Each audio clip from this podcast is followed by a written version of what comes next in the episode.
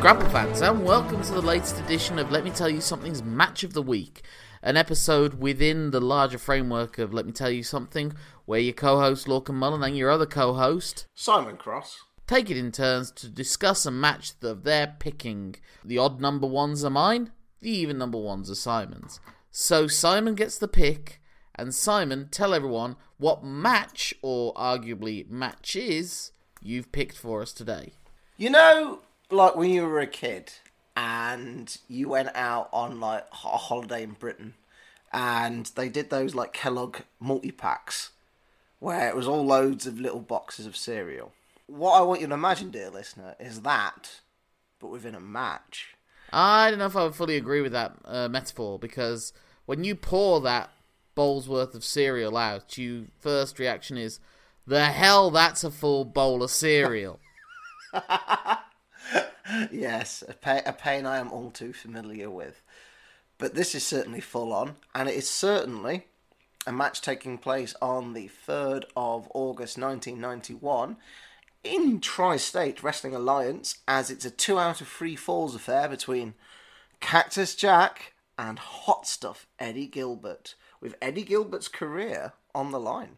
well, you say that it's two out of three falls, but it really is three separate matches that take place across what seems like it was a very long card, given the comments from the announcer towards the end Yeah, of the third what- match. I don't know why he thought that was okay to say. Uh, yeah, we'll get we'll get into that. But the uh, prototypical three stages of hell match essentially is what we're experiencing. The show opened with Cactus Jack and Eddie Gilbert taking part in a Falls Count Anywhere match. At the midway point, they took part in a stretcher match and giving a bit away, the third and final fall was a steel cage confrontation that closed the show. So, Simon, what was it that made you choose this event anyway? These matches, this contest? casting our minds back to when we started our list, I had heard the name Hot Stuff Eddie Gilbert, but I had not seen any Hot Stuff Eddie Gilberts. I wanted to see some Hot Stuff Eddie Gilbert. And this match, I believe in like one of our planning discussions, you called this like the forebearer of ECW itself. Well, this takes place in Philadelphia, and there even seem to be some ancillary members of ECW on display. I'm sure that at least two of the referees in this were ECW referee mainstays. Can't remember what their names were. I think one of them might have been John Finnegan. Might be wrong there. And the ring announcer, at the very least, looked a lot like Todd Gordon, who would go on to be the the owner and promoter of ECW from around 19 from from when it started to 1996 or 95 when um, there was a whole load of scandal going on with him and and uh, Paul Heyman that we won't bother getting into here, okay. but it could be for another time. It- It's funny as well because this is Eddie Gilbert and Cactus Jack were the two of the last figures. Well, more so Cactus Jack actually, to be fair, than Eddie Gilbert. But Cactus Jack was one of the last figures to make some sort of living, some sort of burgeoning success in what was left of a territory system when he started in 85, 86. He had stints in Texas and in Tennessee, the Memphis territories, and a few other places before settling in with WCW in 1990 and then he left WCW. Well, he joined it in '89, I think maybe, but he left it soon after. So this is in between two stints at WCW. As you were saying, Hot Stuff Eddie Gilbert was started in wrestling when he was like eight, uh, barely out of high school, or barely was like I think he went to a show instead of going to his high school graduation. So I read up on his Such a um, wrestler. I read up on his uh, Wrestling Observer obituary back in 1995 when he died at the age of 33. And he really he was a third generation wrestler actually, um, but he's such a carny that his grandfather was a wrestler on the carnival circuit. You know, the original, essentially what pro wrestling was born from. And his dad, he somewhat idolized, and his brother as well was also a wrestler from the territory system. But more than anything, he idolized Jerry Lawler, and he wanted to do what Jerry Lawler did, which was get involved as a booker as quickly as possible. Eddie Okay. Gilbert was always seen as this very intelligent, very creative mind. He actually was a photographer with Jim Cornette back in the day. Him and Jim Cornette grew up around the same area in, in Tennessee and would take photos at the Memphis shows and everything. And he was thought of as a really good writer. And someone said, someone in the obituary, it might have been Jim Cornette, said he thought he was going to become a journalist, not a not a wrestler, because of how good he was at writing. Oh, Okay. So he was always a very inventive mind. But I think there's a lot of a lot of things set him back. One was he was not that tall. He's under six foot. So he tried to overcompensate that by taking a lot of steroids. Ah. He was all obsessed with his weight and, and keeping muscle mass going to try and at least look credible against much taller wrestlers. He was also because he grew up in the carny wrestling business. He also was sort of taught to not trust anyone. And so Eddie Gilbert, more than anything, more than being seen as a great creative mind, more than being seen as a good, solid, like top line wrestler for territory systems, he was known as one of the great bridge burners of wrestling. Everywhere that he left, he left on bad terms, basically. Oh, So it's no surprise that when he did die, he was in Puerto Rico. no. oh, A final calling spot for a wrestler that can't get work most other places. yeah. and he was a bit of a visionary. He and he, he jumped around from place to place. He was part of the booking committee in WCW, along with people like Jim Cornette and Dusty Rhodes. He was given the book in the UWF under Bill Watts towards the end of that promotions run before it got merged with Jim Crockett Promotions. He, he was just a very smart guy, uh, but he was also very paranoid. Would always like we say, burn bridges and had a combination of steroid abuse and pill addictions that some might attribute to a, a car crash he suffered in 1983 that really got him badly hurt. I actually knew of Eddie Gilbert. Well, I'll go back on where I originally the name from, but I actually remember watching some Eddie Gilbert when WWF was super big on telly. They even on Sky Digital, I believe, days they would show old WWF wrestling from 1982, and their TV show back then was literally just squash matches. It was hosted by Vince McMahon and Pat Patterson, and it would just be squash matches for the most part. So it'd be like prototypical superstars of wrestling or all American wrestling. That might been what it was called actually. And Eddie Gilbert was basically the perennial jobber of that era, along with Curt Hennig. Like they would lose all the all the matches on the show. They would be like regulars on screen for most of that run. I was that I was watching it on TV. And the other way I knew of Eddie Gilbert was partly through the Cactus Jack matches because when you're young and you're just curious and consume everything, and, and sometimes you get stuff from like uncles or aunts who are like, oh, I know he likes wrestling, so I'll give him this, or you know, Yeah. like a WCW video or something. I just remember getting this big, thick A4 sized book that did wrestler profiles, and like every wrestler would get four pages. They get a, a splash page, next to them would be a one page of like a biography of them, and then two pages of them in action. And it's clear third party stuff. The quality of the picture is hmm. not your WWF ma- magazine glossy stuff. So it's like house shows under glaring hot lights. It's not a very professional setup, and some of them are from grimy, gritty shows. I remember seeing like a photo of Abdullah the Butcher holding the Sheik in a in a sleeper hold, and they both got blood pouring down their faces. And another one I remember because it was Cactus Jack, I believe there might have been one for Eddie Gilbert, but I know there was one for Cactus Jack.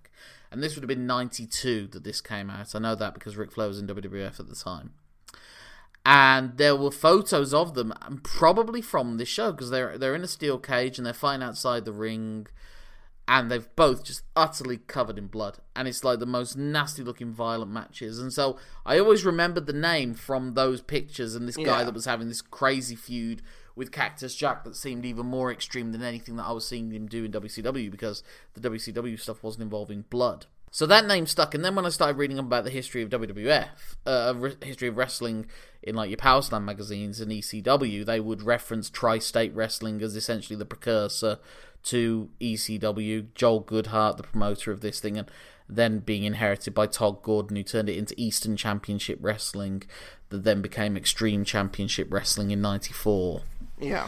and there is a clear step from one end to the you know from one to the other and eddie gilbert was the booker of eastern championship wrestling along with paul heyman that he and Okay. paul heyman had a long-standing partnership. They booked together in the Alabama territory, which was the first place that Paul Heyman had a hand in booking in 1988. And so their their paths will very often be together, and then but then, as is Eddie's way, paranoia sets in, and by late '93 he's out there, and Paul Heyman's the sole booker of ECW and pushes it forward. But it's obvious that if Eddie Gilbert could have kept it straight, then he would have probably been very successful in production, like behind the scenes as well as in front of the camera. But he just always had these obsessions, and and his personality was such that it was all, almost always going to self destruct, like a He lot was of on a nothing in some Yeah. senses. He, uh, he was the he was his own biggest obstacle. Yeah, yeah, essentially. And you can see so much of Jerry Lawler in this. The way that he moves around in the ring, the way that he throws punches. He can you can get the sense that he could probably do what Jerry Lawler did, which is be both the, the most cowardly, slimiest heel or the most eager, go getting babyface. Yeah. He can do both ends of the spectrum so well. He has presence despite his like. I mean, yes, it's like for the time it is a lack of height. Like Cactus looks quite imposing against him, and like Cactus Jack never really had to use his height to be an imposing person. I, I It does well, you say that, but it also helps when you're six foot four. Yeah, he's very good at like as I say, drawing you in, and as you watch him throughout the matches, even in moments where you can't exactly see him, you can tell that um, he's holding the audience squarely in the palm of his hand. 'Cause just from the body language of the people, even in the back of the shop, everyone's glued to him. Mainly because they're hmm. in the crowd, and there's probably an element Yeah. of fear. Yeah. Well, in this is yeah. You think about it though, the, the fighting in the crowd element of it is probably what made it so new and original, and it seemed like that was the thing with ECW that then WWF really successfully replicated with the Steve Austin main event formats. Hmm. That so often it goes into a crowd and it gives that sense of pandemonium and anything can happen, and also plays up to how rabid the crowds are were at that point. The problem with this show is there's literally only one camera that can't see what the bloody hell they're doing. Yeah, the first fall suffers a lot because of that. Um, especially the bits ringside because it's the opposite of the hard cam. So all we're seeing is like torsos bob up and down. tops of heads and suddenly chairs coming crashing down on them or giant bins being hmm. dumped on them. It has an element of being helpful to like getting across like the chaos, but like it's one of those like silver lining things because hmm. you'd rather have had the second camera around. well, I think what's also curious about this is this is maybe the start of the Tape Trading era really starting to take off. I mean, it existed in the 80s with figures like Jim Cornette being a key part of them. Yeah. But this is one where it's almost the event itself is what brings the name to people's attention. They're not they're not looking for it because it's like that territory. Like TWA has no intrinsic name value that goes with the the Memphis territories or the Dallas territories or the you know any any of the other territories. This is just an independent show.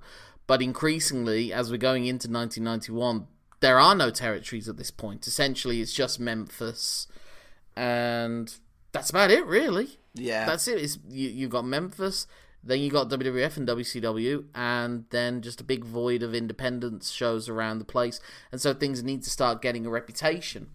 And the way that they do that is by going down that bloody, violent end of it. That's been before the Funks and, and, and everyone else. And again, the Funks were people that, that Eddie Gilbert, I think his his dad also idolized Dory Funk Sr. So the Funks were also great inspirations for the Gilberts and Eddie Okay. Gilbert. And you can also, I mean, when when people talk about the origins of hardcore wrestling, as it were, they very often will refer to the concession stand brawl, which again came from the Memphis territory. Yeah, and Eddie Gilbert was part of one of those concession stand brawls, where he teamed up with a pre Rock and Roll Express Ricky Morton and faced off against coming into Japan on their All Japan learning excursion Atsushi Onita Wow. and Masanobu Fuchi. Oh, baby. So from that, that, and that was in 1981.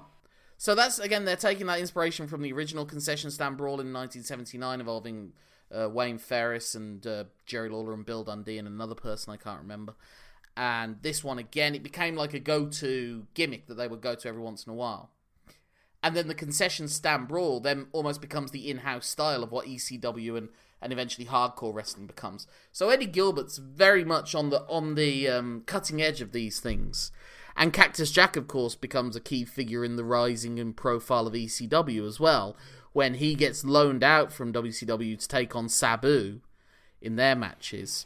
Okay, uh, yes. And he famously spits on the WCW tag team title. It's leaning into the start of like dream matches because obviously uh, Cactus Jack builds his reputation. I remember Cactus Jack writing about this in his original book, and around that time, Dave Meltzer was saying like Cactus Jack's the best kept secret in pro wrestling when he was doing these things in the in the smaller territories and independent scenes. And so he went to WCW. Didn't really work out in the mid card. She was in that Chamber of Horrors match. Don't know if you remember that. but it just wasn't for him at that point. Was and he went away. where he lost his ear as well? Yes, that was in the second run in '93 against Vader, doing the uh, getting caught in the rope spot, which he tries to do here in the steel cage match and doesn't manage to do it. Eddie Gilbert kind of took it where it was, and, and Cactus Jack pushed it even further afterwards in the in the mid '90s, I suppose. And then that leads to him going to Japan, where Atsushi Onita took elements of that and turned it into the, you know, the weapons and the barbed wire, and Cactus Jack goes to IWA and becomes king of the death matches, and it all comes, you know, back around to it. And kind of. I mean, one of the big spots in this match, the one that's really the turning point when Eddie Gilbert makes his comeback in the stretcher match after losing the Falls Count Anywhere match, is to smash a bottle over Cactus Jack's head. And I then remember take him the broken yeah. bottle and like sort of rake it across his Yeah. forehead as well. Mm, mm. And that's levels of violence that not a lot of people are used to. Obviously, you got barbed wire, but bottles and everything. And you know, I don't think my guess is they weren't gimmicks because I remember when Sabu beat Cactus Jack by smashing his head with a bottle. It took them like three attempts to break it, Jesus. which just makes it worse ultimately. Oh man, it's a jarring thing. Obviously, you see it a lot in like westerns, like all those like old timey like bar fight scenes you see in movies. So it's not relatable in the same way that thumbtacks are, but it's like a commonly held and understood maneuver, if that makes sense. even when even when it's clearly a gimmick sugar glass, yeah, it still makes a really impressive image and look. You know, even when it's someone being thrown through a glass window, as was supposed to look like for Shane McMahon Kurt Angle, and Uh, which is another example of that. It's funny how it all just eventually goes into the mainstream. You know, Cactus Jack was the one that really brought barbed wire into the WWF. First, briefly with the New Age Outlaws feud, and then ultimately with the Triple H feud. yeah, And that's also the funny thing about Cactus Jack, I thought. What I loved when he came back with that gimmick in 2000 to take on Triple H was that that was finally getting to see Mick Foley as the shit kicker. Because so much with Mankind and his reputation, I suppose, from the King of the Death matches and everything, was that this was a guy that could take a sickening amount of abuse and hurt himself. But the whole idea with Cactus Jack as well, especially when he was a heel, was that he was this monstrous figure that would hurt you so badly and drag these virtuous good goody goodies like Sting and Ricky Steamboat into the dirty, miry world of violence that he gives them. And that he enjoys inflicting pain on people, and that his. I remember hmm. the, the whole thing with Cactus Jack in WCW was that his specialty was outside of the ring. Like in the ring, he might get outworked, but when it went outside of the ring, you were in his was so domain. He helped popularize the Falls Count Anywhere gimmick as well. What's also funny as well, especially with the stretcher matches, you're seeing the old 70s, 80s standard gimmicks, but with the Falls Count Anywhere, the more modern versions of it. To be fair, the False Count Anywhere was seen as part of the Texas Death Match. Yeah, which was yeah where the, and those matches could go on for ages and ages but it was like you could get pinned anywhere but then you also had a standing a 10 count to stand up. And the funks would love to book those in amarillo and they were saying that some of those matches would go on for like two hours uh, because of how it was structured but you got the falls count anywhere match so i guess that's a version of the texas death match that then becomes a, mainstay in ECW, and then becomes like the byword for a hardcore match becomes a falls count anywhere match with weapons. So really, again, the first fall is more like a like a like the prototype of the WWF hardcore matches you'd see, where they go into the crowd or maybe even go backstage and they just hit each other with weapons forever how long until one hits the decisive blow and wins Yeah. it. In like increasingly inventive ways and Yeah. what have you. Yeah, one match we should definitely do for match of the week in this was the uh, Road Dog Al Snow hardcore title match on Raw. I remember really liking that match, and Road Dog had a fun little run for a couple of months with the hardcore title. It was almost like a television title where he was defending it against random people every Raw in Okay. new and inventive ways. Because it's the early stage as well, I don't think there's as much of a knowledge of the structure, and so it does become a bit. I don't want to say loosey goosey or absent minded. And also, again, it's because you're looking at it from a distance anyway, from a hard cam, let alone an obscured view on a very shitty quality picture. There's a sense of manufactured carnage we see with like all these spots or someone going through a sugar glass window, for example. But with this, it's sort of like the carnage enhances it, if that makes sense. You don't think it's intended. Not to the extent that we get it. If that I'm not quite sure I understand what you mean. Okay, carnage is maybe the wrong word, like disorganization. Yeah, I agree with that. There is a sense of improvisation, just do whatever's available. They wouldn't have a kitchen sink because that would be a joke and it'd be a predetermined spot to bring a kitchen sink in. So it's a metaphorical kitchen sink. And like with the food tray and stuff. Well, it's always, But that, again, it's may- always that idea of like working it out in the ring and not doing it too planned ahead of time, which Yeah, old. maybe because it's Uh, just the one camera as well. Like, it, there's just a visual element of like chaos in it, which you wouldn't get from a hardcore match on Raw, which is like shot and produced Yeah, I guess several yeah. cameras and what have you. Yeah. Well, they have to work that to like a time limit. You know, they'll have been told how many minutes they've got to work it, so they have to know exactly where to be. And Yeah. there'll be planned out spots and, and places where weapons need to be for them to do those spots backstage. So I agree with you there. It's more mapped out for TV, whereas this was like you say, just hit whatever's n- nearby. But I think because of that, he struggled with the story flow, and it does feel a lot like two heels fighting each other. I mean, it seems like Mick, Mick Cactus Jack is the baby face mm. in that he has sort of like a fiery babyface opening, and then when he makes his big dramatic heroic comeback in the third fall, he does that. But there's definitely no, you know, it's it's not. It's not, not the smiling, really- happy-go-lucky baby face It's just this is the wild brawler that we like, and that's the wild brawler that we hate. But Yeah. they're both trying to kill each other.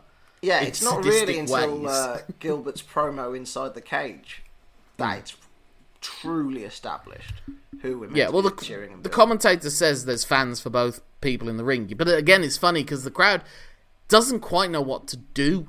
Nowadays, it'd be let's go Cactus, let's go Gilbert. But I think there's just almost like a.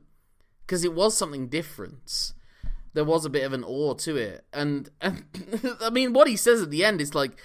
He basically said people have walked out and people are saying stop the match because they can't take it anymore in the crowd. Yeah. uh, it's like uh, uh, for the third fall, it's like oh, the fact that the uh, there are still some fans here. Like what? I, ah, I don't know. It must have been going like after midnight or something. Yeah, and that's why they said the what they said.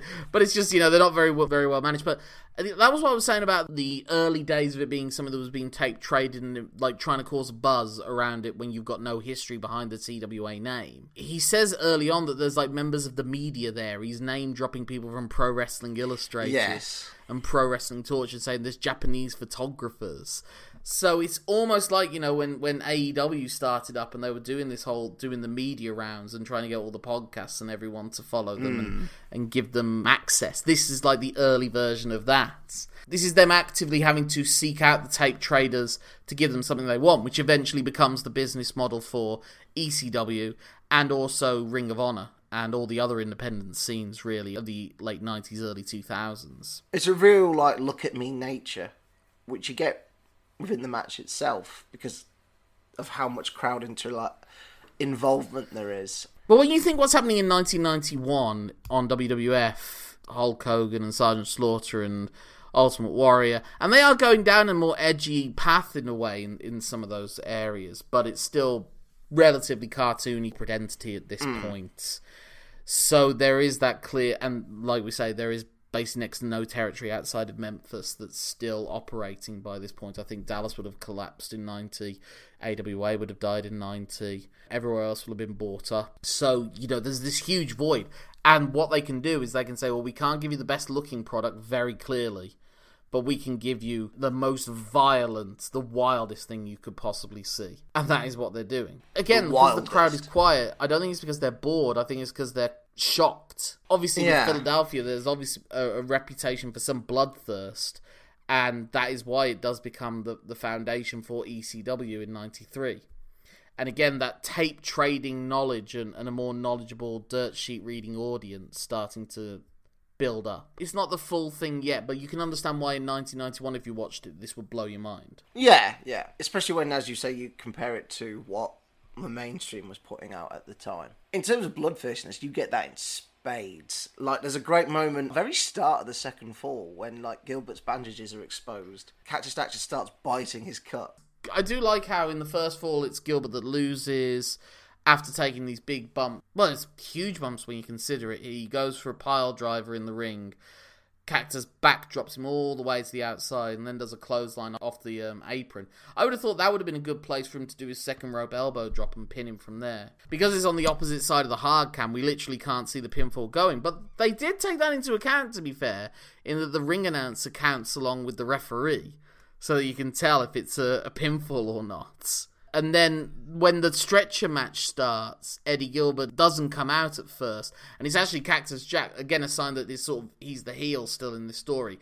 The Cactus Jack drags him out, whereas in the third one, Eddie Gilbert's just hoping he never does come out. And at first they're saying the Pennsylvania State Athletic Commission will not sanction him to come out, but Cactus just goes to hell with this, and then goes in and fights him in the cage. Cactus gets in the cage, and then you just hear the guy go, "Oh, okay, it's a match." Oh, and that moment of Cactus gets drop kicked off the top of the cage, and then the crowd are like, "Huh?" I've already said my issues with the escaping the cage stipulation not entirely making sense. You can listen to that in our steel cage episode. Yeah. Of, uh, Let me tell you something. Again, that's one of the reasons why they had to divide it over th- the whole show. Yeah. Because you know nowadays when they do the three stages of hell, the st- the steel cage or the cell or whatever it is that would make the third fall would be descended from the rafters, but they have to set it all up. Which again, very often that's probably one of the reasons why it was very late by the end of it. Because oftentimes the setting up of Just a cage can take 20, 30 minutes if you don't get it. Although this wasn't the most impressive cage as far as size or, or anything goes. But, you know, saying that, when you think, though, about the height of where Cactus came was coming from to the outside, that fall is not a million miles from being as dangerous as its two most famous falls, really, from the cell. I mean, there's a reason he walks the way he does now. He he accepts that. I think the fact that he's still mentally as sharp as he is is an Yeah. amazing testament. But in this, we're seeing him being smashed over the head with a bottle and taking chair shots to the head, it would seem. And even that weird sort of flare flip he does in the corner towards the end of the match. And he gets his foot caught at the top of the cage. Yeah, do you reckon he put that in because he couldn't get trapped in the ropes? Maybe, maybe. But I think it's probably just a planned spot still.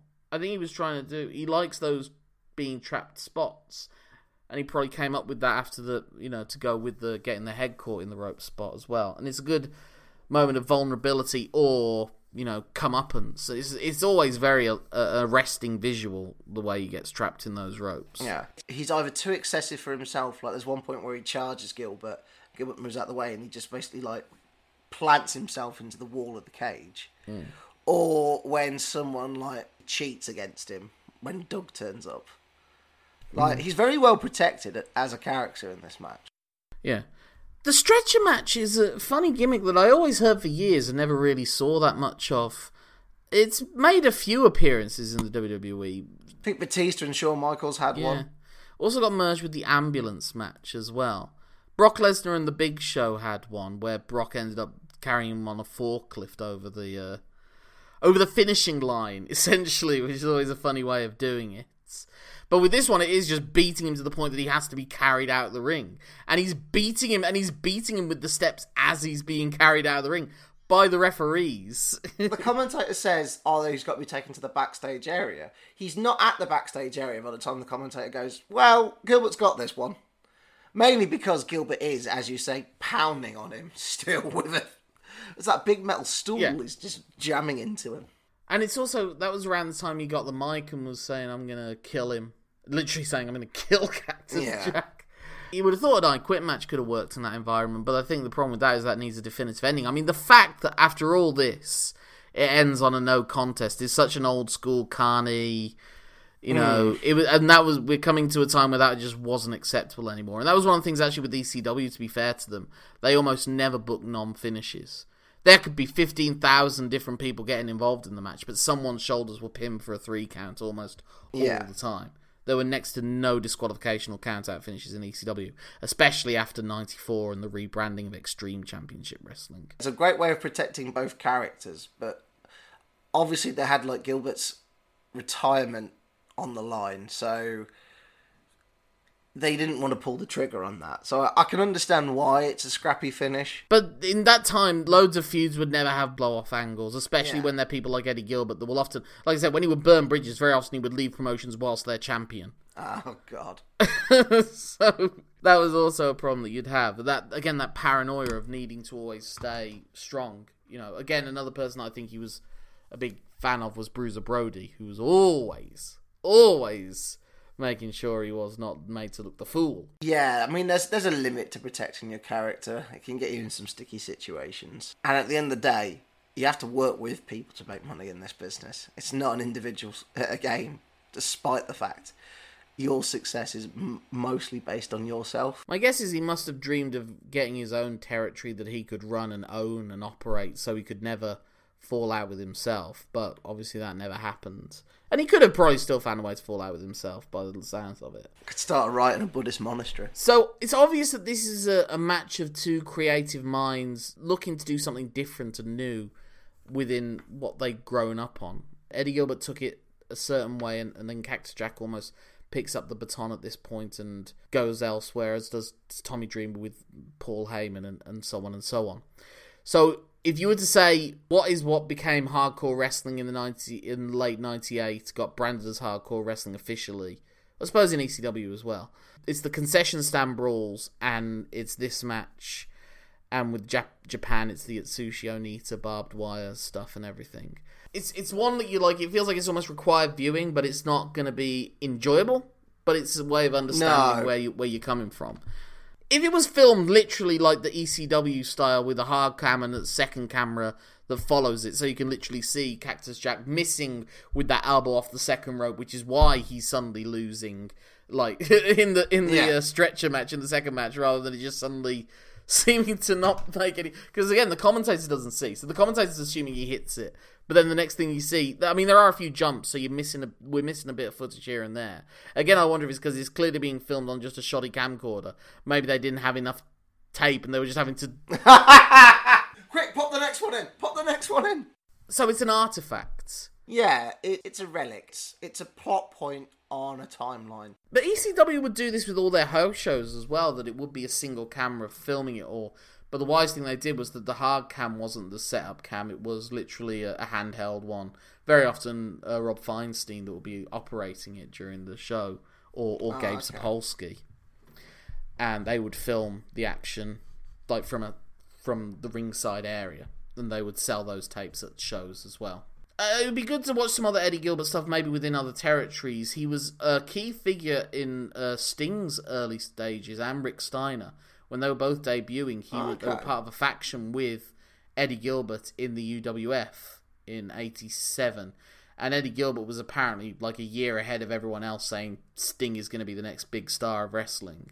It didn't take that long for other people to cotton onto it, but he was the first one to think it. Apparently, uh, is there anything else you want to add? Are you happy that you picked this one? Do you think, in hindsight, you sh- you wish you'd gone for something different, or No, no, I'm happy I picked it because of its historical importance. But as as, I, as you say, it's required viewing, but it, it has ha, hasn't aged well. Well, I just I think as much of that is down to uh, the filming equipment that's made Yeah. it not age well. If we'd have had a handheld camera following the action all over the place, and more of a sense of what the crowd was like and everything, we would know better. We we might have enjoyed it more. It's like having an obstructive view at a theatre. You know, it's cheaper seats, but you know, it's not. You got a pillar in front of you. but anyway, if people can talk to you, Simon, about wrestling matches or pillars or anything else like that, what can they do to get in touch with you? Uh, they can get in touch with me on Twitter, where I'm so known as Simon Cross Free. Free for the number of falls in this match. Not all of them are winners. My name's Lorcan Mullan. That's L O R C A N M U L L A N. That are the first two letters of anywhere in Falls Count Anywhere. That's my Twitter handle, Instagram, Facebook, Letterboxd. If you put at gmail.com at the end of the name, Lorcan Mullan, that's my email address. Get in touch with the show at lmtyspod at gmail.com. lmtyspod is also our Twitter and Facebook handles. If you fancy throwing us a few pennies so that we can afford the camcorder equipment of that era, because it would only cost us a few pennies, then by all means get onto our patreon.com slash lmtyspod and put your name down and a bit of extra cash towards your wrestling podcasts. Next week, assuming there are no more five star matches in the interim from Dave Meltzer, will be on my pick for match of the week. And I am also going to one of the only territories that existed in this 90s era. It's going to be our first trip to Smoky Mountain Wrestling. Woo! But it's also going to be one of the interpromotional matches that Smoky Mountain Wrestling had when Jim Cornette had his relationship with the WWF. It's going to be Buddy Landel, the other nature boy of the 80s and 90s, challenging for the WWF Intercontinental Championship that is held by the Heartbreak Kid, Shawn Michaels. Now. So it'll be a WWF title being defended on a non WWF show. But until then, there's nothing left to say at this point except that my name's Lorcan Mullan. My name's Simon Cross. Thank you for letting us tell you something. Have a great week. Until the next week.